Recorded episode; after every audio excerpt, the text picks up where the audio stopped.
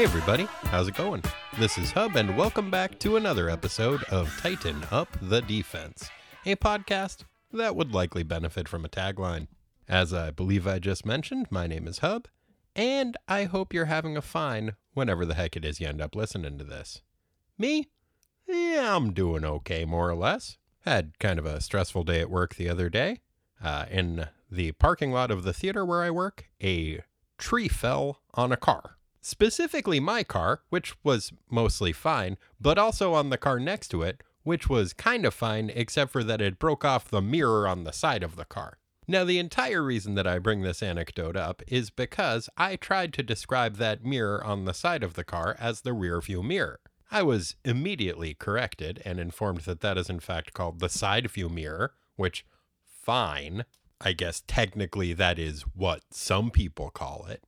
But here's the thing if you think about it, every mirror is a rear view mirror. If it was a front view mirror, it would just be a window. So from now on, I'm going to call the windshield of my car the front view mirror.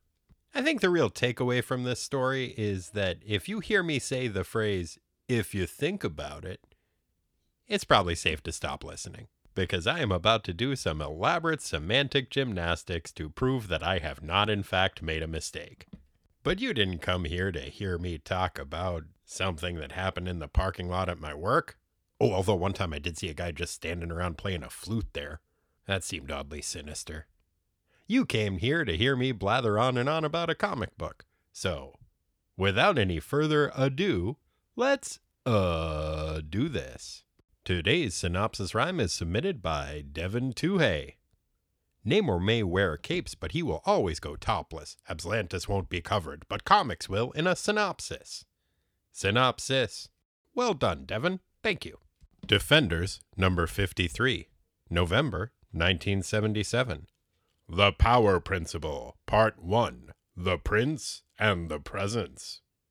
Written by David Anthony Kraft and Don McGregor and Ed Hannigan and John Warner. Draughted by Keith Giffen and Dave Cockrum and Michael Golden. Inked by Terry Austin, all by himself. Lettered by Joe Rosen, colored by Phil Rash, and edited by Archie Goodwin. Defensive lineup Namor the Submariner, Hellcat, Nighthawk, The Incredible Hulk, Valkyrie, and Clea. Previously in the Defenders. After facing down cosmic space monsters, evil wizards, interstellar cult leaders, and a cadre of crazily craniumed criminals, Valkyrie decided to face her most daunting foe to date the bureaucracy of the college enrollment process. Val's first attempt to navigate the labyrinth of Empire State University's admission department proved fruitless, so the sorcerously Scandinavian swordslinger sought solace in a cup of coffee at a campus cafe. Some film students approached Val and asked her to accompany them to a nearby cinema. Never having seen a movie before, the academically aspirational Asgardian agreed and found the experience enthralling. While enjoying a post film pastry, the makeshift movie club struck up a conversation with an arrogant academic named Professor Turk, who seemed very interested in the trio's opinion of a campus vigilante named Lunatic with a K. Speaking of vigilantes, the scarlet swashbuckling Soviet superhero, the Red Guardian, aka neurosurgeon Dr. Tanya Belinsky, had quit the Defenders and returned to Russia after receiving some unsettling threats to her family's safety. Upon arriving in Moscow, the crimson cowled communist crime fighter was greeted at the airport by a former KGB agent who represented a secret organization bearing the mysterious moniker, codename Sergei. Tanya was escorted to the group's subterranean lair where she was introduced to the leader of the shadowy cabal, a creepy scientist named Sergei. So, codename Sergei was founded by actual name Sergei. What a coincidence! Unfortunately, what the Slavic scientist lacked in imaginative naming powers, he more than made up for in creepy mind control powers. Sergei used his Soviet super science to subsume the Red Guardian's free will. Once she was under his mental thrall, codenamed Sergei's eponymous leader continued to demonstrate his villainous bona fides by expounding on his sinister schemes in an obligatory exposition dump. Turned out that Sergei had done a bunch of mad scientist nonsense that had given him superpowers and made him radioactive. When he wasn't subjecting himself to various nuclear experiments, the non OSHA compliant creep had been cyber stalking Tanya, or seeing as it was the 70s, probably microfiche stalking Tanya, and had decided that he wanted her to be his mate. Gross! Now the reprehensible radioactive Russian had the object of his unreciprocated affection in his clutches, and he intended to juice her up with the same plutonium powers he had. When the process was complete, Sergei and his Svengalied up superheroine would stand in the middle of a nuclear explosion that would destroy a sizable portion of Eastern Europe and get even more powerful.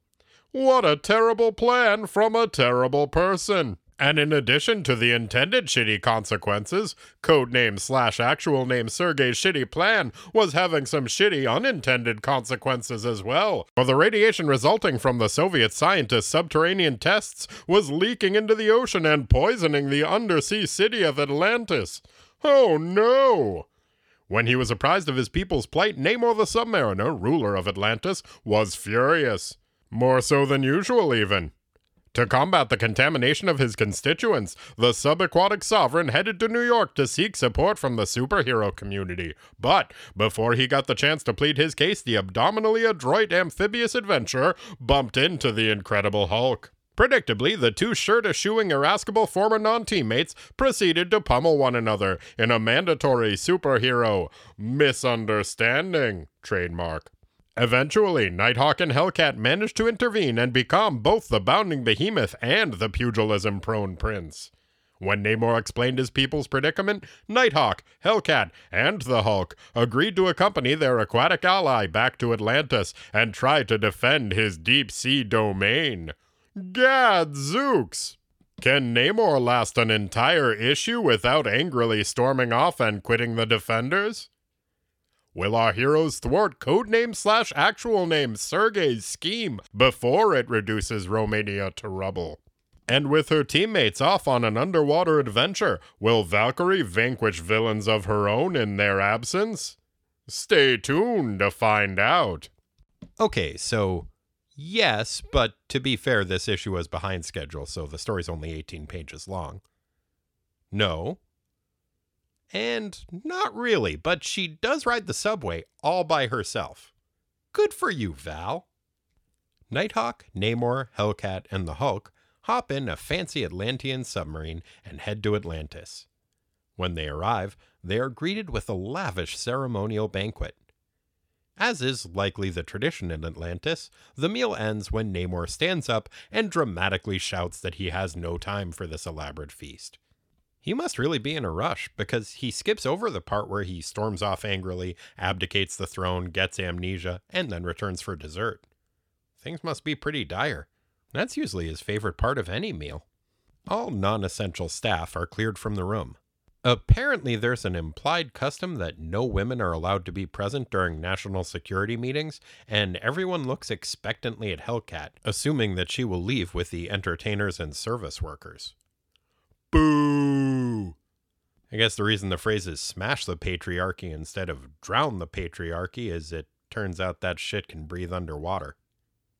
To her credit, Patsy is like, nah, I'm good here. You go ahead and do your little PowerPoint presentation. Hooray! Namor's chief advisor, an old beardy guy named Lord Vashti, strolls over to the overhead projector and addresses the assembled council members and superfolks. He's like, Gentlemen and lady, shit's bad. Real bad. We're all going to die. Thank you for coming to my TED Talk. When Vashti is done, Namor contributes, This is a terrible time for everyone to die. We've been through a lot lately, and I'm worried that the total extinction of my people will be a real morale problem for them. Um, yeah, good point. After everyone congratulates Namor on how smart and compassionate he is to notice that dying would probably bum out his constituents, they decide upon a plan of action. The Submariner and the Defenders will hop in a ship that has special shielding, head to the source of the contamination, and then. Uh, the details are a little hazy from there on out. I guess the Hulk is maybe gonna smash the radioactivity until it stops being so radioactive? Something like that. Everybody heads to their sleeping quarters to try to get some rest while their ship is tricked out with fancy shielding. And probably some rims as well. Namor likes to ride in style. Meanwhile, in a subterranean base far beneath the Soviet Union, codenamed Sergei reiterates his shitty plan to set off a nuclear bomb that will blow up part of Romania and give he and Tanya atomic powers. A clearly mind controlled Dr. Belinsky robotically repeats the words, That is a good plan. I love you, Sergei. Gross.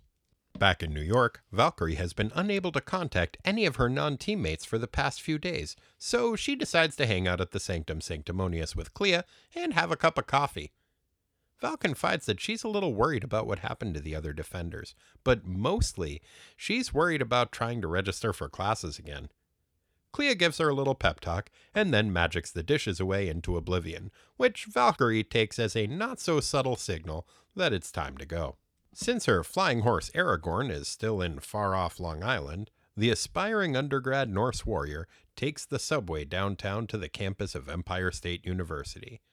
The other commuters crowd her, so she yells at them to back the fuck off. Reluctantly, they do so. Hooray! When she arrives at her stop, Val sees that campus security is chasing some asshole carrying a big metal stick, who is wearing clown makeup and a green tracksuit.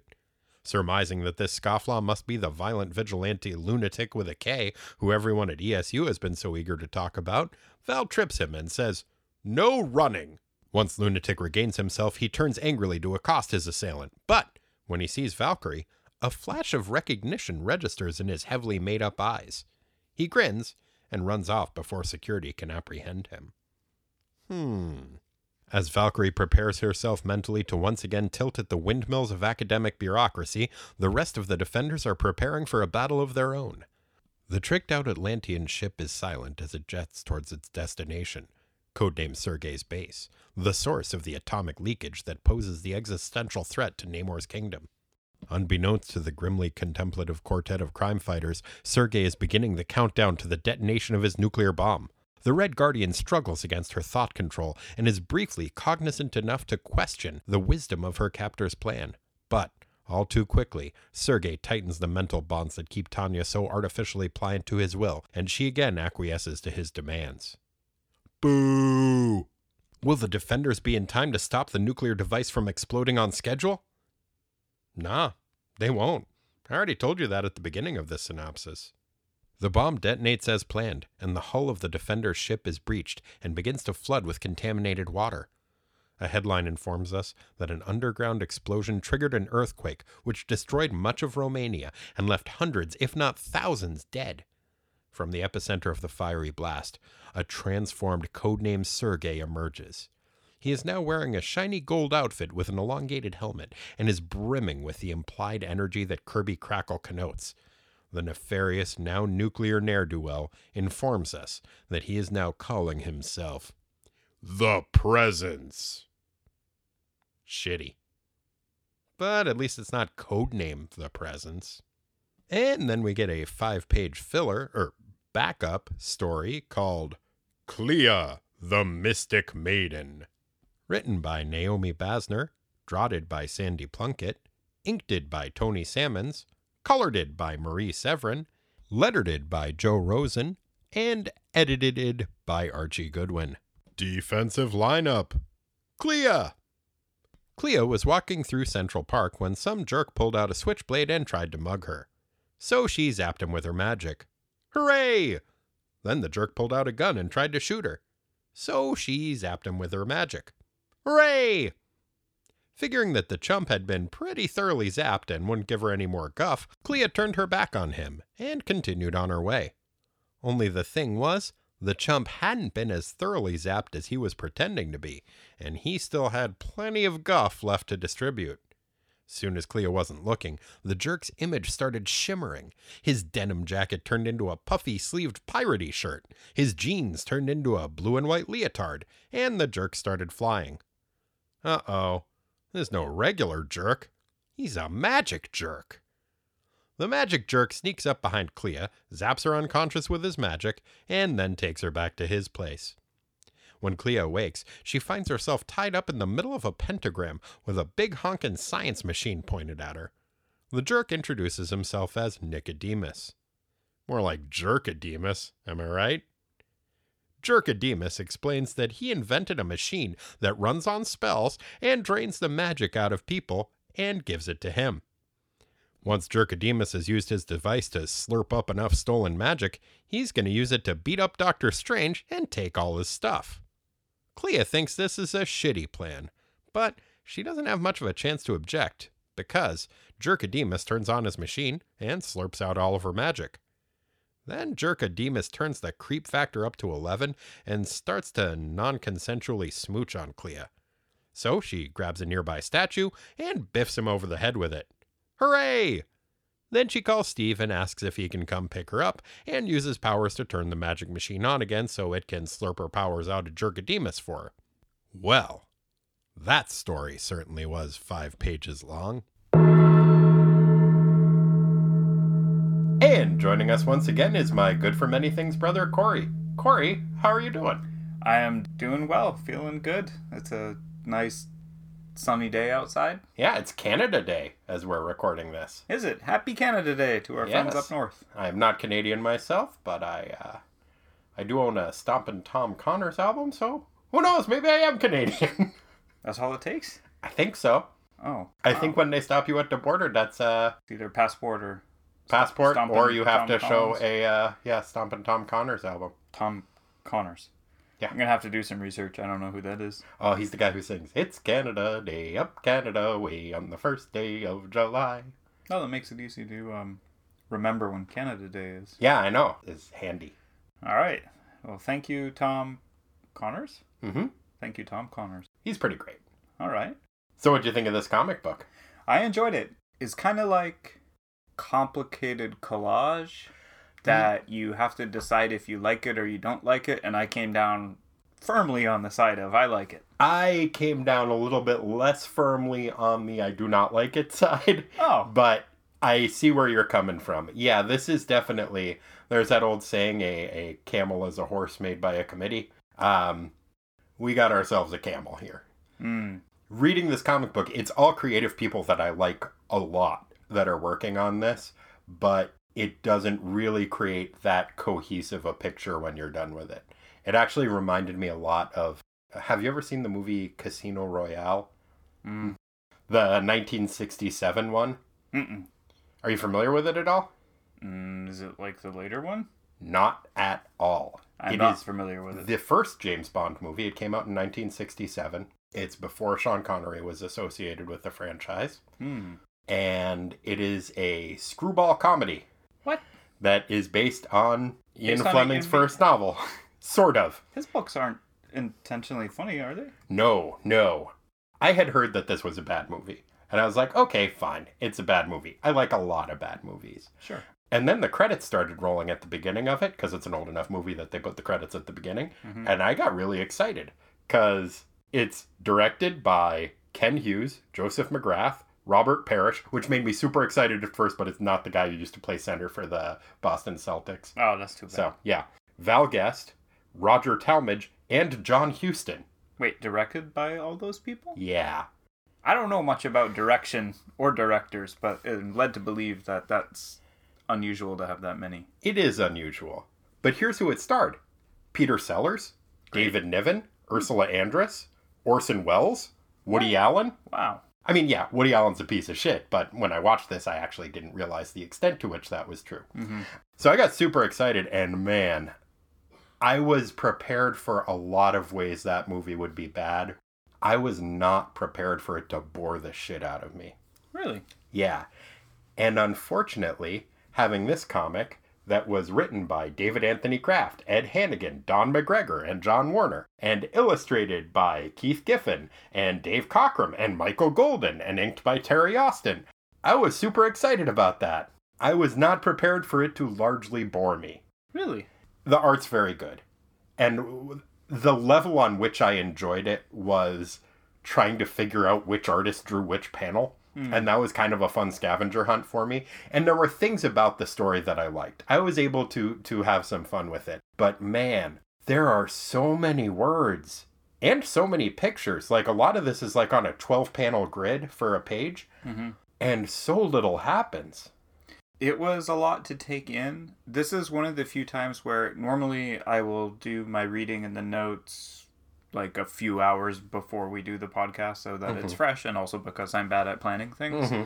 This one I took a leisurely sit out on the patio, drink a nice Imperial IPA, Nice. and slowly pour through it. So I had finished a 22 ounce strong beer by the time I finished the comic, which maybe influenced me a little bit. But to me, it was pretty exciting because it's kind of like this build up to everything blowing up, which happens Right. at the end. Which surprised the shit out of me. I, I will say, when it got to that part, I was like, all right, so they're going to come in when, when the countdown gets to one or whatever, Mm-hmm. or the clock reads 007, then, you know, then they turn it off. Now, man, a nuclear bomb goes off and kills a lot of people. Mhm. I honestly, that was set up in the last issue, and I did not see it coming in this one. Yeah, you think Hulk's gonna just get like so bored he smashes something, which Right. somehow stops Nebula, not Nebulon, the Nebulon lookalike.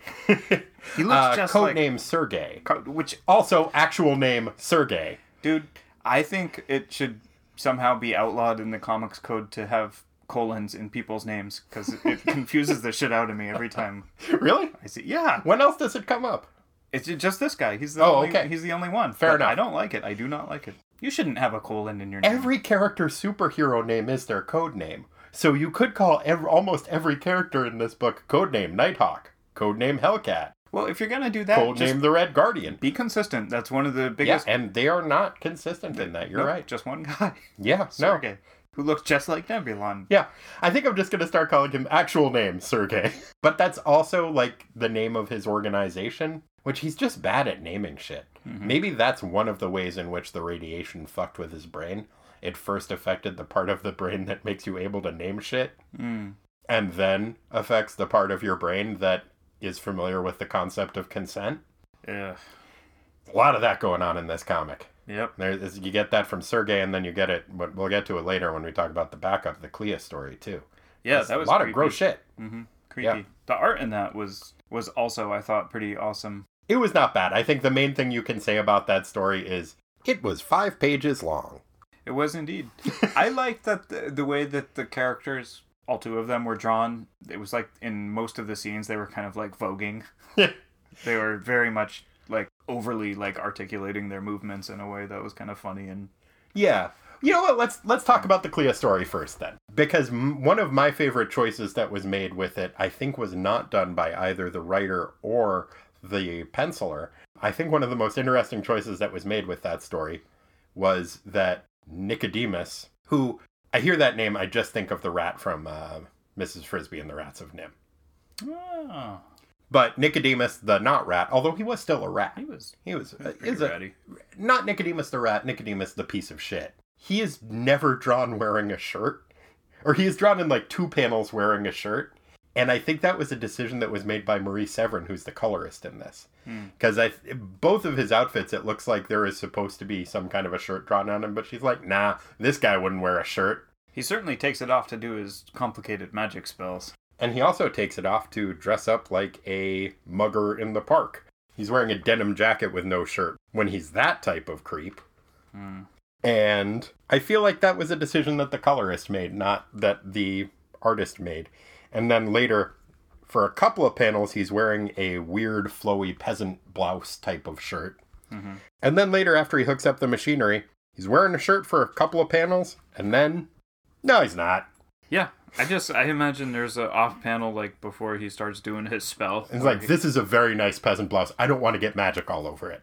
Oh no, I was thinking more so. It's like like how when guys get super macho before they fight and they take their shirts off. he was like trying to psych himself up to do this big spell.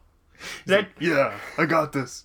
did I tell you about the time when I was bartending and a guy was getting ready to fight another guy and he kicked his flip flops off in an intimidating fashion? No, It was very funny. did he? And then the I other told him, You can't be shoeless in here. And I kicked threw him out of the bar. And he had to sheepishly go look for his flip flops. Oh, There's a pro wrestler right now called Matt Riddle who, when he after he enters the ring, he wrestles barefoot, but he walks to the ring in flip flops and he's got kind of like a surfer bro persona. And his first, he does like a double kick that kicks both of his flip flops out into the audience. Um, and it's actually pretty cool. That's pretty cool. The guy in the bar wasn't that guy though. No, And it was not pretty cool. no. It sounds like a bad time to be It- a it- bartender. yeah, it was it was silly. So it's an okay story. It's very short, very little happens. She is pretty tough. And I like that about the story, but it really is just like you could tell they needed to fill the space. The artist had kind of a career of doing like fill in short stories and stuff for various comics. I forget the name. It was Sandy Sandy Plunkett. His career spanned a couple of decades, but he never seemed to have like a really regular run on a main comic. He would do some stuff for like Marvel Premiere or Marvel Presents or stuff like that in the 80s and 90s. Uh, this was one of his first stories, and the writer Naomi Basner, she did, as near as I can tell, this and one other backup story in a Marvel fanfare issue. But yeah, I thought it was okay. I didn't think there was that much to it. I wonder if Clea and Doctor Strange got together afterwards and compared notes about like, well, did I tell you about the time when I punched a desk man in the face? Hmm? When he couldn't use his magic powers when he was Oh, fighting the uh, desk yeah. centaur Mhm. In the future. Yeah, he was very proud of himself. He was. that. Yeah. And I, I, but and it's kind of a similar story. It's like, oh, you think because I don't have my magic, I'm defenseless? Bop. Mm-hmm. Yeah, no, that was she got him good. Yep. Clocked him with So- a statue. Good for her. Yep. And Nicodemus, what a creep. Gross. Put on a shirt. The fact that they needed that extra page count, it, it's there are a couple of things in the letter column that directly address the fact that this was a rush job. David Anthony Kraft was running behind schedule on the writing, so he ended up getting help from other writers to help him finish the scripting. And I think because the script arrived late, the artists had to work more quickly, so they had to bring on extra artists to work on it too. They brought on very good artists, and that was the nice part, and that was really fun. I love Dave Cockrum. I love Michael Golden. They did a great job. Terry Austin's a great inker. And there's another artist that was a familiar name. I don't know if you noticed, but uh, do you know who did the cover? Mm-mm. George Perez. Oh, okay, that explains things. That I was- explains why it's so nice. Yeah, I was I was feeling like it reminded me of some of his stuff. Yeah, so that was cool. Yeah, it's the Red Guardian coming out of a nuclear explosion, and she's all just covered with Kirby crackle and looks real, real cool. Mm-hmm. So that was pretty nice. Indeed. The other interesting thing that comes up on the letters column, as I said, the one thing that we learn is that David Anthony Kraft was behind schedule, and that was why this issue is a bit of a camel. The other thing that we learn is I think David Anthony Kraft might be a bird. Oh no. Why? Well, the last letter is by somebody named Ezekiel Castro, who says that David Anthony Kraft is doing a good job and asks if he will consider being the regular series writer on this book. And the editor notes that, gee, we thought he was. After all, this is the 10th issue he's toiled on in one capacity or another, and he has the sensational storyline plotted out all the way through issue number 60 already. Or as he is apt to say, Awk! AWK exclamation point. Mm, that sounds pretty bird-like. I think David Anthony Kraft might be a bird, which would explain why it was difficult for him to write this issue. Generally, birds are very slow writers. Also, there was lots of shiny stuff. Uh huh, uh huh. And, I mean, the letterer has to decipher what he's written and uh, could be real chicken scratch. I honestly don't know what else they mean by, as he often says, awk! Yeah, was that like a in the 70s people said that when they were stressed out or something? I don't know. Maybe they are saying that, gee, you asking if he'll be the regular series writer when he is already the series writer is awkward. And he was like, awk. That's totes awk. Ugh. I don't like that abbreviation. I don't either. And it was not one that I was familiar with until this goddamn bird put it in my head. I used it. to really like David Anthony Kraft, but my long standing distrust of birds might take precedent. Man, that is well placed. Mm hmm. I saw a bunch of crows chasing a bald eagle Whoa, um, yesterday. It was pretty crazy. that is pretty crazy. hmm There's a bunch of. Was he like trying to like eat some carrion and they were just like, nuh uh. I don't know. I just heard this a bunch of crows squawking like crazy, and then shoo, like a really fast eagle, and then like ten or fifteen crows hot on his tail. Wow. Yep, flying. Was the Benny Hill theme playing under it? No, but that would have been pretty great. That would have been pretty great. yeah. Chases the bald eagle through a door, and then when they come out of the door, the bald eagle's chasing all the crows, and they're like, What happened? But the crows are topless. Yep. So let's go through the story that does happen in this book. The defenders are going to Atlantis to help Namor deal with the problem. Mhm. Too much radiation, no good. It's about to kill everybody in his city. He tries to play it cool, but the pressure is too much and he has to punch a table. yeah. I love that. Like, I could just see him sitting there, like, seething with, you guys are partying and we have serious shit to do. But he threw them the party. He's like, threw them Well, the party. get and then it's like, oh, and you guys just gonna sit here and party while there's work to do. It's like, well, you are the one who hired entertainment and told, told the jesters and underwater acrobats to come perform. And I'm sorry, but if you are an undersea creature, then underwater acrobat has got to be the easiest goddamn job in the world. Like, I get that maybe there's like contortion type stuff going on, but the defying gravity part of it, big fucking deal. Oh, I don't know. Do you ever try and do, like, the handstand in the deep end of a pool? Yeah, man, It's not that easy. it's pretty easy. Well, it's easier than on land, for sure. But I don't know if I would take it to, like, In front of Namor. yeah, he's a harsh critic, I bet. He's a pretty dramatic guy. And there were some things that happened in this issue that made me kind of wonder if he is just a product of his Atlantean culture and that everybody in Atlantis is super dramatic, or maybe he enforces a certain level of drama to make sure that the Atlanteans meet his standard on that.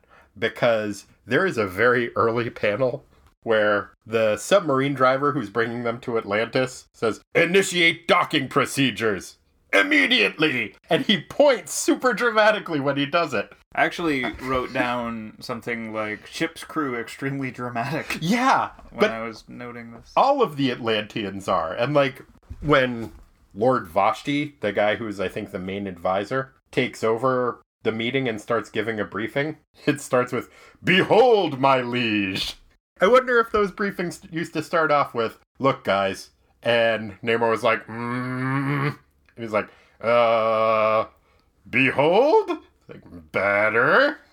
I think if I'm in a job again where I have to do business update meetings in front of large audiences with slides, Start it with "Behold." yes. I think that's a really good. It'll decision. probably just capture the attention in the room. yeah. I mean, in a bad way for me, but still, Hey, whatever. people will pay attention. no such thing as bad attention. That's the old adage. Yep. No such That's what I learned as a teenager. I keep acting out. I'm getting all this bad attention. It's great. Go me. Yeah. But yeah, Namor is funny in this issue. He is very, very Namory. Mhm. One of the other things that he brings up, which is kind of odd, is there is a huge existential threat to his civilization. This city, as he describes it, it seems as though they are all going to die quite soon from radiation poisoning. Once that's established, I don't feel like you need to raise the stakes any. But he's like, and this is a really bad time for this to happen because not only will it kill us, but everybody's going to be super bummed out because we were doing pretty good for a minute. Hmm. Losing momentum on the reconstruction thing. Yeah. Yeah. It's like, oh man, nuclear war is imminent and the planet is going to be totally destroyed. And the worst part is, it's Easter Sunday. We were almost done building that bridge. Man, what a bummer. What a drag. Bad timing. Yeah. For- The Atlanteans have had it pretty goddamn rough for a while now, though. I mean, I think this latest one was everybody had just gotten some kind of a neurotoxin poisoning, and Namor had uh, had to agree to be Doctor Doom's butler for a week to pay off the debt and make Doctor Doom help out. Something like that. Man, I can't see Namor butlering for anybody. Well, it's like supervillain style butlering, so more like go destroy those good guys type of shit. Oh. You can see him doing that. yeah, right? sure. Hulk's a real fucking treat in this issue. Eh, Just grumbling around. he got hangry. he was much chiller after he was taken to the big feast, which is weird because it has been established in the past that he does not like to eat fish. And I would assume that the primary food you get in Atlantis would be seafood, although it could be a reversal thing where like land food is like super premium and since they're at the palace and they're guests of the king or the prince, prince king, Don't know. monarch. Sure. I bet that at this point Namor is the king, but he likes to be called the prince because it makes him feel younger. Could be. No, I think Hulk explicitly calls out that the fish is good. Well, I think he is calling it fish food, as in like the fishmen are feeding him. That was that was my interpretation. oh, Fish food tastes good. Hulk wants more. Right. So, it's, like the food for the fishmen. I think if it was seafood, he would just call it fish. But maybe he does like seafood now. Could be he's just eating. It looks kind of like a chicken fried steak. Yeah, Just a big chicken fried steak. you fry anything, it's gonna taste pretty good. Gotta be difficult to fry things underwater. Mm.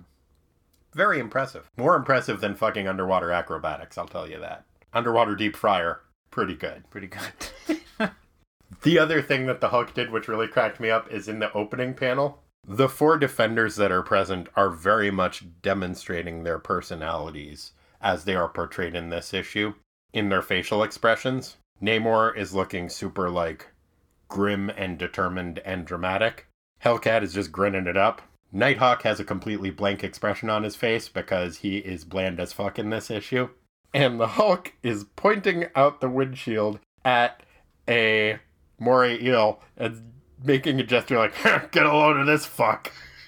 I really love the way that his face is drawn there because he totally looks like he's doing that. He's got like a Nick Fury style expression on his face, which you're not used to seeing on the Hulk. It really is just a get a load of this asshole. Mm-hmm. I, I really dug that. Hulk also has a fun moment where he has to wear one of those like deep sea diver fish bowls over his head, Mm-hmm. and he hates that shit. He does not He's like, like, it. guys, I will just fucking hold my breath. It's fine. I don't need this. And it's just wrong. Fish go inside the fish bowl, not outside the fish bowl. Mm-hmm. Very uh high functional fixedness with the Hulk. Things are what they are for, they are not for other things. Yep. Yep. Could use a little more flexibility in his thinking. he's no baby. Don't babies have higher functional fixedness? Low functional fixedness is a sign of intelligence. Oh, I got it backwards. Oh, jeez. Hi, Editor Hub here from the future to point out that Corey was in fact right on this point, and I was wrong. Studies have shown that children under the age of six have demonstrably lower levels of functional fixedness than older children or adults. Sorry about that, and please don't tell Corey that he was right and I was wrong. You've been training those babies wrong.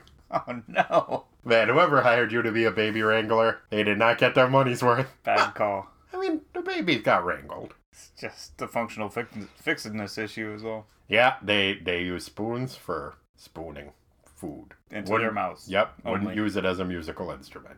No, I did that. Played the spoons? No, I I attempted to use a spoon to play a guitar. Oh, like a slide? Mm-hmm. It didn't work. I thought it sounded pretty cool, but you know, The other people who weren't you didn't. I don't think my parents are really into it. Philistines.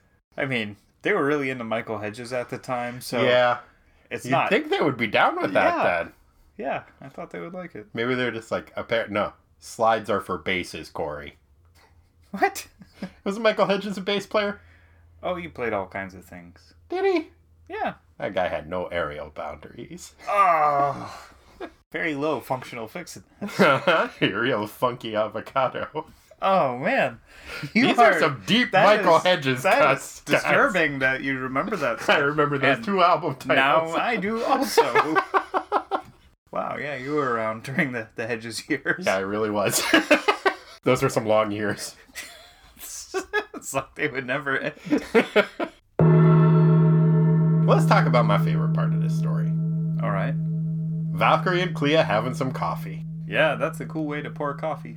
It's a cool way to clear the dishes, too. Oh, that was my favorite. That is how you should definitely end your presentations if you're ever in a corporate environment. Be gone! Be gone!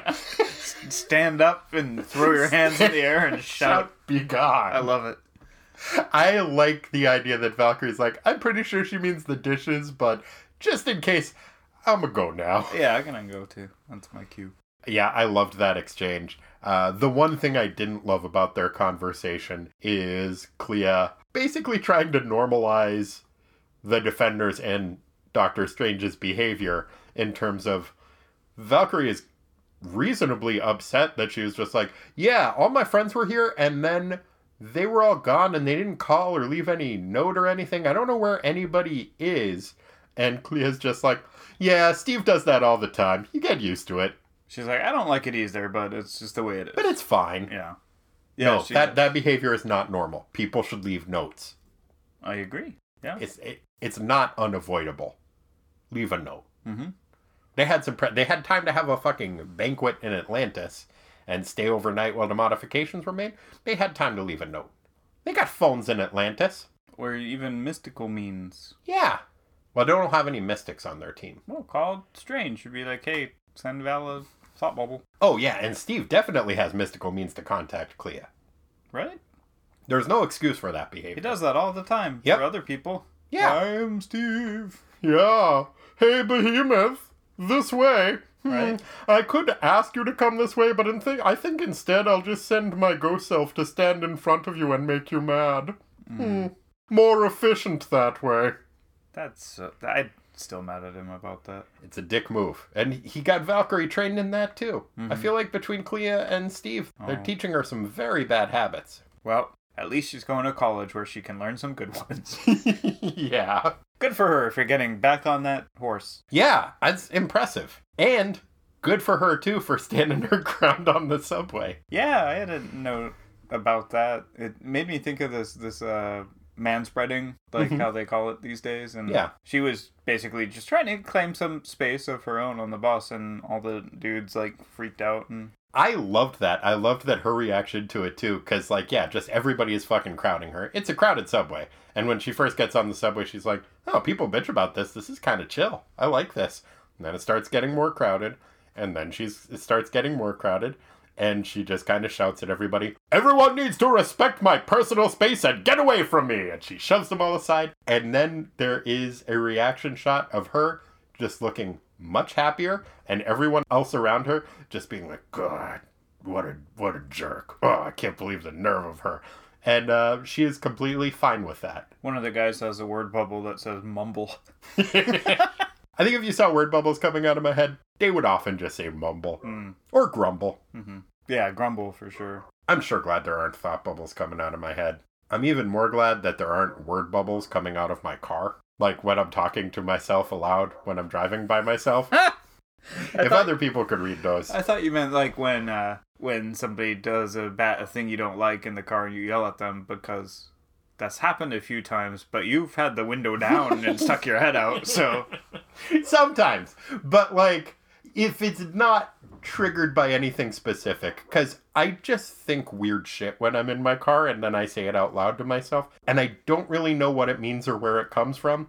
The other day I was driving I had to stop at a stop sign because there was a guy jogging in front of me and he jogged across the street and just the fact that he was running I said, "Oh, grow up."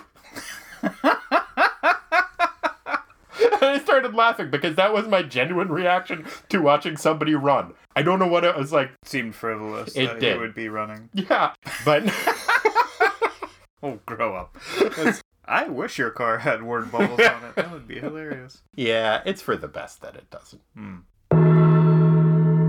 But overall, I liked that uh, Clea was being a good supportive friend, having some coffee with her pal, and I liked Val's reaction. I liked that she tripped Lunatic when she saw him out running around. Mm-hmm. What do you think of Lunatic? We've seen him described before, but this is the first time we've seen him. Yeah, pretty weird. I don't like that they're going for a clown thing with his his face makeup. Or ma- yeah, maybe an I, I would say more thing. more mime than clown, maybe. Yeah, it's a, the same. It's it's a very subdued clown, which is the weird part. Creepy still. Yes, definitely still creepy. He's got a weird. uh Is it a the thing he has in his hands? Is it what people on tight ropes use to balance? Maybe I think it's just that we've seen him use it as more of a weapon than that. It's like It- a long, skinny pole with two cylinders on each end. Yeah, it's like if the pugil sticks from uh, American Gladiator were not soft on the end, but just were all made of metal. Mm. Once again, yeah, American Gladiators. Yeah, just keeps coming up. The gift that keeps on giving. hmm So we talked before about how I was trying to figure out which artists were working on which panels. Mm-hmm. I was doing that to an extent with the writers too, and there were definitely certain phrases that just seemed more flowery that I would probably attribute to Don McGregor. There is a lot of really dense verbiage in this, including a newspaper article about the atomic blast. Did you read the newspaper article? I actually did. That Holy shit. crazy. It's it's it's a beautiful panel. Yeah. It's really really well illustrated. And then there is a full newspaper article about the nuclear explosion in Romania. Name checks Ceausescu, which I hadn't heard that name in a while. Mhm. But mostly what stuck out at me was a woman describing walking in an area where there now were no buildings and seeing Body parts. random hands and legs and heads. Yeah, it was gruesome. Just a pile of fucking appendages. Damn! We find out that it has a body count in at least the high hundreds. This is some fucking epic shit that's going down. Yeah, real name Sergey is a real piece of garbage. Yeah, fuck that guy. You can see why he would want a code name, but when you're choosing a code name, choose one different than your actual name. And don't write code name in front of it Yeah. because that gives it Yeah, it really does. It's making me realize that as bad as he is at maintaining a secret identity, Kyle is not the worst at maintaining a secret identity. I think Sergey is. mm-hmm. Sergey is the worst in a lot of regards. I do not like him. There is one panel, the panel in which you said he looked the most like Nebulon, because he does like his hair is Bozo the Clowning out, like just sticking up in tufts at the side. He's got the little stars too. Yeah, he's glowing with nuclear energy, but his outfit has gone nearly full Orko at that point. I've achieved full Orko. He doesn't have the hat. he doesn't have the hat, but the rest of his outfit. But yeah, look at that. It's like he's got no body. He's all robe. He's got one of those. Uh, his hair looks like those uh, troll things that go on the top of the pencils. Oh yeah, what a jerk. It's super creepy that he the way that he is mind controlling Belinsky and robbed her of all her free will, but is also just like using his mind control to be like, "You love me and you think everything I say is great and right." It is so bad and creepy. Not cool. No. Between that and creating big piles of heads and hands, I'm willing to say that actual name Sergey is not a good guy. But he's an excellent villain. I guess. He is. He's awful. He's he's awful, but That's a good villain criteria. But like Doctor Doom is awful in a much more fun way. I like my villains like scenery chewing, but having like some weird inherent nobility to them. Hmm. And Sergey doesn't have this. There's no pathos to him. I don't give a fuck about this dude. I hope he hurts both his knees. Oh, Yeah, me too. Fuck that guy. yeah. If he even has knees, tough to tell under that robe. Well, at the end he seems to have knees. Well, they could be mechanical or something. You're right. The important thing is that they're hurt.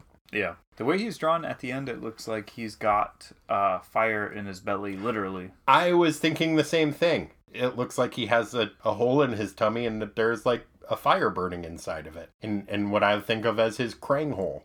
Huh? You know how in uh, Teenage Mutant Ninja Turtles, Krang, the brain, would live inside a big dude's tummy? Ah. oh, the little alien thing? Yeah, the little little brain would live inside a Yeah. big dude's, big android's tummy. Mhm. This, uh, this guy carved out a little Krang hole for himself in his tummy. Gotcha. He's Okay. just asking for Krangs. Well, I mean, maybe that's why he has to keep fire in there. keep him out. Yep. That seems overly complicated. It kind of does, but Sergey is not the best at plans or That's- code names or anything. Well, he's good at blowing things up. Touche. You ready to get into the minutia? Sure. Rick? Would you mind singing us in? We got minutia. It's not the biggest part, it's just minutia. Like Corey eating farts, we got minutia. Time to sweat the small stuff. Man, there are so many outfits, so many different sorts of clothes. Yeah, well, let's just get right into those. Sartorially speaking, which elements of fashion did you want to discuss? Well, we already talked about the fire and not Nebulon's belly. Right, but he's got other shit going on with his outfit. Full Orko, you mentioned. Well, he goes full Orko earlier on, but I mean even at the end, once he's got the literal fire in his belly. Mhm. He's got a Karnak style big egg shaped helmet, Mm-hmm. or possibly big egg shaped head. Tough to tell. Or like a miter. Yeah, but my favorite aspect of it is that he's got his previous like purple cloak tied around his waist like he a preppy sweater, and that just really cracked me up. It's like, oh, he likes that robe. He doesn't want to get rid of it. I mean, it's radiation proof, or at least mostly radiation proof. So even after he changed his outfit, he's like, yeah, I'll just tie it around my waist. Yeah, I was seeing that as more of like a giant, like a diaper. Oh, it could be concealing a. It's got to be pretty scary being in the uh being in the middle of a nuclear bomb. Radiation. You think he like maybe has some stains Well, and he just wanted to cover him up? It's awfully convenient It- where the robe is tied. It really is. God damn, that is such a good picture. It is really cool. He's got the like golden football pads. He's got a weird red mask that comes down over his face and then above his eyebrows like a secondary little mask that has like a little Voltron V on it.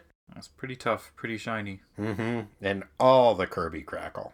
Yep. Yeah, very powerful. Yeah, And his, he got a new name. He's the Presence. I do not like that name. No? No. But I do like how much alliteration it offers the title of the issue. Mhm. The Power Principle Part 1 The Prince and the Presence. That's a lot of P's. A lot of plosives. Yeah, I don't know. What do you think? You you like the name The Presence? It's better than his old name. Codename colon Sergey. Yeah, that is that bothers me. I know. It's okay. What other fashion is there in this issue? We get Lunatic's outfit, which I don't like his clown makeup. Especially, it's odd because I'm not sure to what extent they are going for a clown motif because I can't quite tell if he just has a perm or if he's wearing a wig. Hmm. Because it's kind of a Greg Brady style perm. Mhm. But he's got the mime makeup with it, which makes it, it's like, oh, that might be a clown wig. I don't know. Mhm. But I do like his green and blue jumpsuit, which is a tight fucking look. Less so with the purple gloves and boots. Yeah, it was a little too. uh What's the other name for the like the court jester, like the fool? It was a little too, like that Yeah. sort of costume. The Harlequin. Uh, yeah, it's a little too close to that for comfort. Yeah, I find that outfit um creepy. Yeah, I can understand that. It is also just weird to have the very athletic suit. Like, it, it looks like a tracksuit, but then he's wearing big clunky boots with it and, like, gloves. But man, can that guy jump a turnstile or maybe pole vault? He might have used his thing to pole vault. Yeah, I see him do that. You know what I think? Hmm. Grow up. of course you do. We talked about him a little bit before, and he is fabulous in fuchsia. The dramatic Lord Vashti has a pretty amazing getup with the biggest belt buckle codpiece. I don't know what it is that I've ever seen on page seven. Let's take a look at that. Whoa! What is that? It's like he has a purple cardboard standee of the brain in front of him from the Brotherhood of Evil and the Teen Titans one. Oh yeah, It's like he just strapped that around his waist. dang. That is a hell of an outfit. Yeah. Mm-hmm. I hadn't even really noticed that. Yeah, and he's got like little uh, scallop shell detail thingies that hold his cloak on over the top of that. Mm-hmm. So really A lot of lot of shell themed stuff for Atlanteans. Sure. Well, it's like people that live at the coast. Yeah. Everybody in Atlantis has like puka shell necklaces on. yeah, man. That doesn't. I mean, I would say that would be more like a no drama thing. Well, I think Atlant- I think Namor would put a stop to that right away. Yeah. He hears Matthew McConaughey and he's just like, "No, all wrong, all wrong, all wrong. Behold! Be gone." it's the shortest speech ever. Corey, as we discussed, there were a lot of words in this issue. But what was your pie not made out of steel? What words did you like best? Like you would like a pie were it not made out of steel. I'm conflicted here because I want to go with an extremely like as you mentioned there was a lot of words in here, a lot of it in exposition kind of boxes. Mm-hmm. A lot of really florid exposition, a lot of alliteration. Mm-hmm. But But my favorite is an exclamation that I'd never heard before, I don't think. Maybe she said it before, but Hellcat is amazed when she sees Atlantis and Uh-huh. she exclaims, Cheese and crackers! I loved that too. Yeah, no, I, I had a similar thing where, yeah, there was a lot of really florid, really purple prose in this, which I kind of enjoyed on a level. On a certain level, I was kind of slogging through it. I was tempted to go some with something really flowery. What what I loved cheese and crackers. I also really liked "Be Gone," and I think my other favorite was Valkyrie on the subway saying, Valhalla, I like this not. Anybody who's been on public transportation in any large city has thought something like that at some point. Yeah. I wonder if she was dealing with, say, somebody watching a TV show on their phone with no headphones on. Why is that a thing now? I have no idea. I felt like that was not a thing for a very long time. Like, we have not gotten much right as a society. But until very recently, people knew to wear headphones if they were doing that. yeah, I'm not okay with that, and No. it's becoming a thing. Yeah, it, it seems as though it is. And I haven't yet figured out what to do about it. I Have you considered getting one of those metal poles that's like one of the American Gladiators' pugil sticks, but that uh, is just all metal? no, that sounds like I could get um, in legal trouble if I were to do that. Possibly, possibly. What I was thinking, so normally what occurs to me is like, I look at the person, I'm like, what is the thing that they would hate the most? And then I want to bring that up on whatever device I have and just go sit next to them and turn it on, be like, oh, sorry, I, I, that, I, you know. Yeah, but if that doesn't work, if they don't turn that off immediately, then you're just another asshole and you're making the problem worse. Or they could double down, Yeah. and then it's just whoever has the loudest thing. Oh boy. So I never went there, but that's uh, that's the, my first like thought. Well, you could, and this would escalate things very quickly. And I've never actually done this, but you could call them ace, tiger. These are the things you could call the person. Buddy. Buddy. Yeah, you called somebody buddy once, didn't you? Oh, I did and that Was was, it buddy or was it pal? I said buddy. Oh, man. Was it exhilarating? It was just one of those things where I was so mad I didn't really think about what I was saying. It was in a good part of a movie. I can't even remember which one now because I was so mad at the dude. And he's in the middle of the dark theater. He starts talking loud on his phone. Oh. So I, I turned turned around and I said, "Hey, go talk outside, buddy." And I jerk my thumb over my shoulder, Nice. like towards the exit. Did he hit the bricks? No, he looked really sheepish and like made a "No, it's okay" gesture, and then said, Did he oh, keep "I talking? gotta go." and Oh, okay. Well, good. Did anybody applaud you? No, No, everybody you just weren't- like they ignored everything. Like like oh conflict. This was After the movie, when you were leaving the theater, did anybody thank you for your service? no, but the person I had gone to see the movie with was like, "Thanks for almost starting a fight in the theater." I was like, "What?" What? Yeah, it was not a. It was not. I'm sorry. I don't Corey. think that was an accurate assessment. I appreciate what you did. Thank you. You're a very brave man. I should have told that guy to grow up. Yeah! In every issue of a Defenders comic, there is at least one character who acts in a way that is contrary to their previously established character or motivation in a way that furthers the plot. To quote the Fat Boys from Krush Groove, they've just got to be a sucker. In this issue, who was your sucker? I feel not great about this choice. It seems somewhat unfair. But in the past, Dr. Tanya Belinsky has had to deal with some mind control stuff, if I remember correctly. When the the uh, Red Raja? yeah when- came yeah, and was- yep, all of that, and she she overcame it one way or another. Yeah. And this, like, there's only the smallest amount of editorializing going towards, like, you know, her real self tries to reassert itself, but then then it just gives up. Or it can't. Yeah. And I don't know. That didn't feel like uh, I yeah, a I, character to me. I get that. It's mind control, though. I mean, I don't think it's necessarily saying that she's weak willed in any way. They put a device on her head, and then Sergei's Yeah, I got know, his I'm not- crazy Sergei I'm not powers. saying anybody could do any better, but that was uh, that was what I came up with. Okay. I decided to go with Nighthawk. Hmm. He was very quiet in this issue. He was quiet and respectful. What?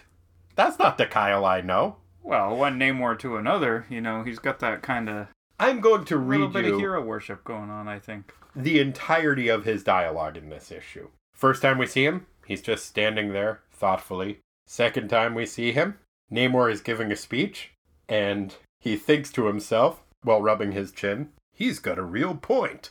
Hmm. The next panel, he says, Well said, Namor. And no, it isn't asking too much. That's it. That's it. That's Nighthawk in this issue. So one of two things is happening. One is that he is just bowled over and is trying really hard to impress Namor, which I think is pretty likely. Or he's like, shit, I'm the one who's supposed to brood and be melodramatic, but there is no way I can out Namor Namor on that. So what is my fucking role in this team even? Hmm. Like, I'm clearly not the leader if Namor's standing over there. And I was going to be the leader, because I was the only rich white dude. But he's like the king of a country, and also he's just fucking Namor. He's clearly in charge. So I'm not in charge. When I'm not in charge, I brood melodramatically. Well, shit, he's got me beat there too. Is he just having an existential crisis? Which I guess would be in character for him. The other thing that I was thinking might be a possibility is, as I said, like, this was a rushed issue with a lot of different writers working on it.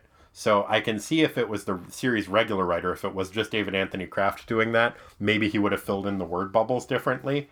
So, like, there's the one panel where, like, Kyle's thinking really hard and is rubbing his chin, and it got filled out with him thinking, he's got a point. But I wonder if that's just because it was a writer who was unfamiliar with him, and what he was really thinking was, Kyle, Kyle, Kyle, Kyle, Kyle, Kyle, Kyle, Kyle, Kyle, Kyle, Kyle, Kyle. That's a nice little Kyle song. Yeah, I think that's what he does. I think that's what he does some of the time. Yeah, but anyway, I had him as my sucker because uh, he was uh, too quiet, too quiet, too respectful. That's not his way. Yeah, uncharacteristic. Mm-mm. Corey, every issue of a Defenders comic has a best defender and a worst offender. In this issue, who was the best defender? I did have a little bit of a, a toss up here, Mm-hmm. but at the end of the day, I had to go with Namor Oh. for uh, getting the Not team together, getting them to Atlantis, and uh, getting his council together a little bit late, unfortunately. But for something that started off with him and the Hulk really butting heads and just wasting a bunch of time fighting for no reason, I feel like he really turned it around. Yeah, I mean, It didn't to no end. to no well. it, to it, it things- accomplished nothing. It, things blew up, yeah, but he was trying his best. yeah. So I give him an A for effort. But my backup, which is maybe in some ways a better choice, was Val because she was just she was cool on the subway and uh, she you know bit the bullet and went back to to uh, registration. Yeah, I had Val for similar reasons. My backup was for Hellcat for refusing to leave the room when all of the women were told to leave the room. Oh yeah, I was gonna talk about that So- before we got into the minutia. This Well, Atlantis needs uh, the ERA or something. And it does, and that is why I am choosing Namor as my worst offender in this Because he didn't speak up. I mean, it comes from the top down. Mm. This kind of behavior, this kind of treatment. He is in charge of Atlantis. He should not be putting up with that nonsense. Uh, you have to assume that people are following his lead on this. They do in everything else. They're pointing dramatically when they give very standard issue routine orders. He's got to put a stop to that that kind of practice that well, there's important work to be done, so all of the women out of the room. Fuck that. He's in charge, he needs to do better. That is a good point. I think uh, I think Namor should uh, do something about that. I think he should too. Huh. Him and Clea would make a nice couple. Hmm. I mean, we've seen his his dating choices before. He likes powerful women. He likes independent women. We see that that he's very uh, into Sue Storm from the Fantastic Four. His uh, first girlfriend back in the Golden Age stuff was Betty Dean, who was a policewoman in the 40s. Lady Dorma was like that. Clea, you know, she's powerful, she's independent, and she's willing to put up with somebody having amnesia and wandering off for long periods of time. It's probably for the best that they were not dating previously because he probably just would have killed Ben Franklin when they boned down. Oh, you know it. I mean, well, I mean when Clea and Ben Franklin boned down. I know. Namor I, I wasn't saying that shit. Namor. I mean, if Namor boned Ben Franklin, he might have killed him too. Very energetic. Uh, Oh, shaking my head. That's fair. Who is your worst offender? For worst, I picked Kyle because, much like Steve Strange, also like Namor, not cool to Didn't just leave a note. take off and not leave a note. That is rude, and I don't appreciate it. That is also a good choice. You gotta leave a note. You gotta leave a note. Yours is a better choice though because Namor needs to fix his his Yeah. management style. Yeah. Yeah. Either everybody be gone or nobody be gone. Yeah, or just yeah, most qualified people stay. Yeah, everybody, you know what? Ladies, you stay and behold too. Yeah. Everybody behold. The Atlantean way. The new Atlantean way. Mm-hmm. I'm trying to think of a category that we can install that's like a good thing and a bad thing that's behold or be gone. Ah, That'd be a good rating system. yeah. Behold or be gone. Mhm. I like that. We can add that in. Yeah. We can, uh, yeah, pinpoint one incident which we're on defense about whether it's a good thing or a bad thing, and it can be called Behold or Be Gone. Yeah, I like that. Corey, what was your favorite panel? Ah man, the art in here was great. It was hard to narrow it down. Near the very top of my list is actually "Be gone." Like that just cracked me up so much. I felt like that. Like when you cook a lot and there's all these dishes, and then you eat, and then you're full and tired, and maybe Yeah, it's like, who made this buzz. mess? Just want to throw my hands up and just be like, "Be gone." That would be a great thing to have happen. Be really satisfying. hmm So that's at the top. Uh, there's also the panel. You know what I would say after that? Hmm. Dishes are done, man. Yeah, that's pretty cool. It's a quote from Don't Tell Mom the Babysitter's Dead, a movie which I saw one small part of once, but every time I finish doing the dishes, I say that either inside my head or outside of my head. Okay. In the movie, they were uh, skeet shooting their dishes. Oh, and then they're done because they're all broken and Yeah. shot. Yeah. Okay. Wait, that's not what you do to your dishes. No, no, I don't have a gun. Cool. Good to know. Dishes are done. Be gone! Be gone. Good panel. It's vying with other more artsy ones. Uh, on page three, the landing in Atlantis. Man, that is a is bonkers. gorgeous illustration. I would bet that one is uh, Michael Golden as the artist on that, but it's real, real good. That one's amazing. Also, page 17, the newspaper article one we talked about, like that. Uh, we haven't seen a lot of that that sort of motif of explaining how things have happened uh, in these comics, and I thought it was really effective. Yeah, it's an interesting like montage style of the newspaper article has been clipped out and is over a montage of nuclear explosions and buildings falling down and cliff sides falling off. It's really well done.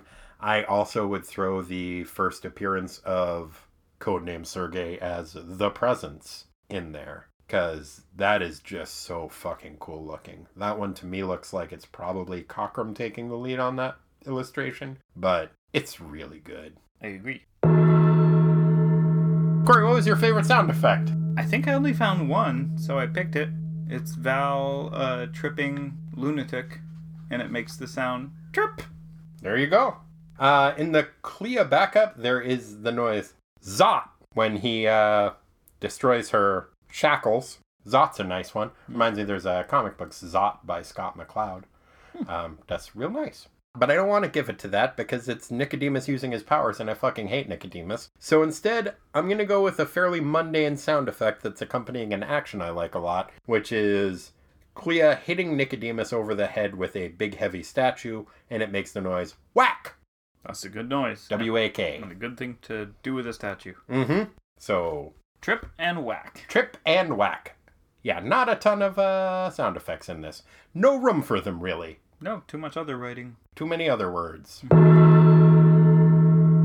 Corey, we both know that the Hulk rules. But in this issue, what were the Hulk's rules? So there's a, a, a point in here where he's saying something to the effect of like, I don't understand time. I just know that I'm getting hungrier and hungrier. Uh huh.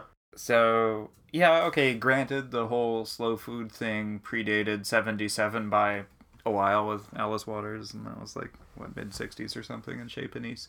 But I do feel like, and this we're getting a, a little bit into like kind of time stampy stuff here, but you know the the Hulk's rules is is really just take your time and enjoy food because time is irrelevant, but everybody's got to eat. Very good. Interestingly, I have the Hulk learning the opposite lesson. Really? I had the Hulk's rules being the way you budget your time affects others. Because because they took the time to take that banquet and take their time eating and enjoy their digestion, a nuclear bomb went off and killed hundreds of people and left a pile of limbs and heads. I don't think you can attribute that to the banquet. You can. How are they gonna get to halfway around the world or wherever codename real name Sergey is and dismantle his stuff in time? They were approaching it as the countdown was happening. They were almost there. Are they really? Yeah, they're right up on it. Oh. They're right up on it, man. They could have just brought some uh, some fucking granola bars with them. Man, the Hulk was wrong about that slow food thing. I know. You know, the world's at stake. I mean, there's also the larger, more meta narrative reason of because David Anthony Kraft wasn't able to budget his time better, a ton of writers and artists had to work their asses off to get this issue out on time. But I feel like I had another reason for thinking that this was the Hulk's rules, but I I can't remember what what, what it was. When your brother says he's going to be here at three and shows up at four. I wrote that before you were late. did it did occur to me that that when that happened, I was like, "Oh, that's gonna come across as passive aggressive." It was not intended that way, He's got to learn the Hulk's rules a little better. and that's the Hulk's rule. Corey, it's time to write some Wongs. Oh, good. What Wongs needed writing in the year of our Lord 1977 and the month of our Lord November? So this is going to touch on a couple things that we've talked about in, in previous uh, segments on Wong. Uh, one of the more recent ones was uh, Steve took Wong to see the musical Hair, Mm-hmm. and uh, Steve has since become obsessed with the soundtrack for Hair Understandably so. and won't stop playing the thing on the hi-fi that Oh, they share jeez. in the apartment. And um, Wong was really excited. He had been waiting quite some time for the record, All in All, by Earth, Wind, and Fire to come out, which came out on the 21st of the month. Because, especially, it had the song Serpentine Fire, which Uh-huh. we've, we've talked about before being pretty great. Is that the album that has all in all? Uh huh. Yeah. Something, something, something. Yeah, it is. And uh, so it's got that. It's just, it's a great album. I listened to it a couple times today while I was finishing up my notes. Mm-hmm. Anyway, he's annoyed. Can't get hair off the hi fi. Steve won't let him. I mean, Hair's a very good album too. If it's the original Broadway cast, You know how it is when you're excited to hear something. though. Yeah, yeah. So he's managed to uh, to dub to tape uh, this, but he also doesn't have a hi-fi of his own. So he's like, "How am I gonna make this happen?" And then he remembers one of his old buddies was an inventor, a Brazilian slash German guy named Andreas Pavel, who had given him in the mid 70s, sometimes a few years previous, uh, a prototype of one of his inventions he was working on called the Sound Belt Mm. which was essentially a predecessor of the the Walkmans that became really Oh. popular. But it was a belt that you wore around, and it had these two speakers on it that you could hook up to your ears. And Whoa. so Wong was walking around doing his stuff, listening to the sound belt, totally grooving, and he gave his buddy Mr. Pavel a call. He's like, "Dude, this thing is fucking awesome. You gotta." You gotta find a way to market it. You gotta. Somebody else is gonna jump on this technology if you don't. And so, at Wong's urging, later that month in 77, Pavel did file for patent in the US and some other European countries. He was unable to successfully bring his invention to market. Oh, that's a shame. Yet, when the Walkman came out in 1979, he did promptly sue Sony, and that was thrown out as frivolous. He lost about $3 million. Oh. It was a real bummer. Shit. But he had a few other inventions that he also felt Sony encroached on his patents for, and he did wind up settling out of court with them to the tune of around 10 million. Uh, That's large. pretty good. Pretty good. So seven after Yeah. after expenses, and um, so that was one small way Wong was helping or trying to get his buddy to to write some Wongs. Very nice. Well, perhaps inspired by the musical Hair, Steve decided that he really wanted to contribute and give something back to society. So he decided to volunteer his time with the Boy Scouts. he would be the worst scoutmaster. He really would be. Oh but he also is perhaps not the most self aware guy in the world. Hmm. But he got very excited about the idea. And he's like, hmm, I'm not very good with knots. That seems like that might be an issue. And then he saw a news article that came up. And he's like, well, if I can undo the greatest knot of all time, then surely I'll be able to undo any knot or retie any knot, and I will be the king of the Scoutmasters. I might change my name to the Scoutmaster Supreme. Wong, Wong, fetch me the Gordian knot. And Wong's like, "Wha- what? What? And Steve was like, well, I just read in the paper. They've finally unearthed Philip of Macedonia's tomb. Philip of Macedonia, of course, the father of Alexander the Great. And I think uh, Steve just assumed that he would have sent the cleft in twain Gordian knot back to his dad as a present. As one does. Yeah, you know, you cut it. You cut a big knot in half. You're gonna want to send it back to your dad. You'll be pretty proud of yourself. Sure. So Wong teleported himself over to Greece and accompanied his buddy Manolis Andronicus. Archaeologist extraordinaire. Yeah, the uh, the Greek archaeologist who unearthed Philip of Macedonia II's tomb, and uh, he poked around. He couldn't find the Gordian knot, and he called ahead and was like, "Hey, Steve, that thing that you sent me to do." And Steve was like, "Yes, what was that?" And so he's like, "Okay, fine." Steve had completely forgotten that he wanted to be a scoutmaster of any kind, let alone scoutmaster supreme. Hmm. So Wong went to beam himself home, but he was uh, running a little low on juice. So he was able to beam himself to England. And then he hopped on the Concorde, which had started running uh, regular services from New York to London and vice versa. And he uh, had a very luxurious jet ride home. Well, and that's that was nice. the Wong that was written. Well, good job, Wong. Good choice. yeah. Hope It's you a to fly shame. business class or something. Yeah, and honestly, it's for the best. I mean, Steve would not be a good scout master. No. No. Also, like, how are you going to learn how to untie a knot that's already cut? It was not a well thought out plan on Onerous. Steve's part. I think he also just kind of assumed he could look at the Gordian knot and then just be like, oh, that's how you untie it. Yeah. Alexander was an idiot having to cut it in half like that. You just untie it. Do that. Yes, Steve. Not as easy as it looks now. No, no. Thank you for joining us, dear listeners. Yes. Thank you. We will be taking a brief break. Uh, I will be out of town next week. Unless, Corey, do you want to record a solo ep- episode? Oh, that's okay. I think our listenership is used to a higher level of quality than I'll be able to produce. Well, then we will be taking next week off, but we'll be back in a couple of weeks and we will talk about Tales of the Teen Titans number 58. That sounds right. Yeah, man, we're really getting up there with that stuff. So, yeah, that'll be coming up pretty soon.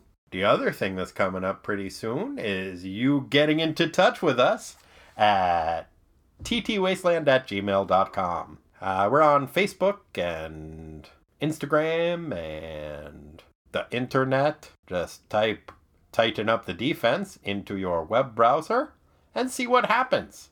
That's T I T A N. I'll tell you one thing that's going to happen. After the first page and a half or so of our nonsense, you'll get a lot of information about a certain Tennessee football team. So, I don't know, maybe learn some about Marcus Mariota. He's a guy who plays football for the Tennessee Titans. Oh, yeah. Yeah, he used to play for Oregon in college. That was a nice time for him, I hope. Wow. Hope he enjoyed that experience. Was he a duck or a beaver? He was a duck. Oh, that's good. I guess. Birds. Hey, if you gotta pick a bird, the duck's a pretty good way to go. I guess. I got those corkscrew penises. Oh. Yeah. You had some recent bird trouble in your in your travels abroad. Oh, they were jerks. Which birds were these? These were Icelandic birds, were they not? Yeah. Were they puffins? Corey, did a No. puffin attack you? No, I Oh. still think puffins are probably they have to be cool. I had a poster of them as a child. Yeah. There was a Ranger Rick uh, headline that was a picture of a puffin, and it just said "puffin stuff." Ah, Pretty good. pretty good. Look at that jerk. What's it called? Kría. Kría. An Arctic tern. An arct. You were attacked by Arctic terns. They pooped on you, did they not? Yeah. I deftly donned the hood of my rain jacket. Oh, good so job. None of it got on my hair. But yeah, I went to take a little stroll because I couldn't sleep because it was really sunny outside in the middle of the night. And uh, there were these horses. Wait, what? So there were horses and birds working in concert. No, no, no. No, the horses were actually, they seemed pretty cool. Yeah, they always seem cool. So I was like, oh, I'll just go check these horses out. And I don't know, maybe the birds had a nest near the horses or something. But next thing I know, there's like 20 Arctic terns flying in a cloud, screaming and dive bombing me And pooping and on. pooping on me. And uh, my friends I was with, they, they got out of there immediately as soon as this started to happen. They were running away, cackling with laughter. Oh, man. and I was like, oh, what's happening? Corey, I think that was a bait horse. Oh, I think that was the situation. I think the horses were working with the Arctic terns. That was a that was a bait horse It's like the peacock to the goose of my youth. Yes. For those of you who may not remember this story, in one of the greatest supervillain team ups of all time, a peacock and a goose teamed up to attack Corey one time. The peacock made a big distraction for him, and then the goose came and bit your face through the chain link fence, That's exactly what happened. and then the peacock charged. I it was all blurry and traumatic after that. Oh boy. they bite really hard when you're a kid. Yeah, they bite really hard no matter how old you are, Corey. Mm. Geese are no fucking good. It's as I've often said, people are the worst, except for geese. I hate birds. Yeah. I really hope we don't find out David Anthony Kraft is a bird. I don't think it's possible. It's Gonna make reading these comics a little difficult for me. Sure is. I'll have to let go of a lot of stuff. If he's not a bird, why is he saying "ark"? I think it, I think you're right. I think it was just like totes awkward. Ugh, I don't like that either. It's, they're both bad, but if I have to go with one, I'm gonna go with stupid slang over Birdman. That's tough but fair. If you would like to contribute to us monetarily, you can do so at patreon.com slash ttwasteland for all your giving us money needs. If you do so, you will get access to a whole bunch of bonus material and stuff, and it would make me happy. Very happy. Anyway, thanks so much for joining us, listeners. Ark! and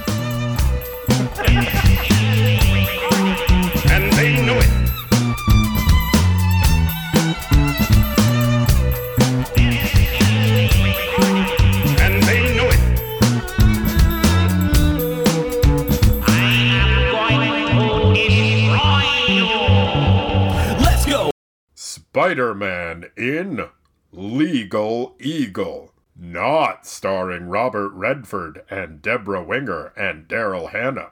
A different Legal Eagle. Look, Spidey, it's Ralph G. Fake, the criminal lawyer with the power to change himself into legal eagle, the monster eagle at will. Legal eagle stealing the Bill of Rights. That's criminal. Stealing the rights? Wrong! I'm destroying them, you soft humanitarian spider. My next eagle maneuver is to take over the Supreme Court, a supreme step in getting my style of criminal law to rule the land. My goodness, this is oddly prescient.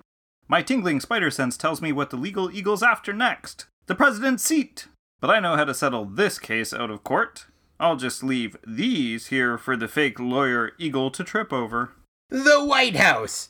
I'm on it today. I'll be in it tomorrow. Me, Ralph G. Fake, alias Legal Eagle. And if they don't like it, let 'em sue me. Gotta fly. Uh oh. Look. What's this?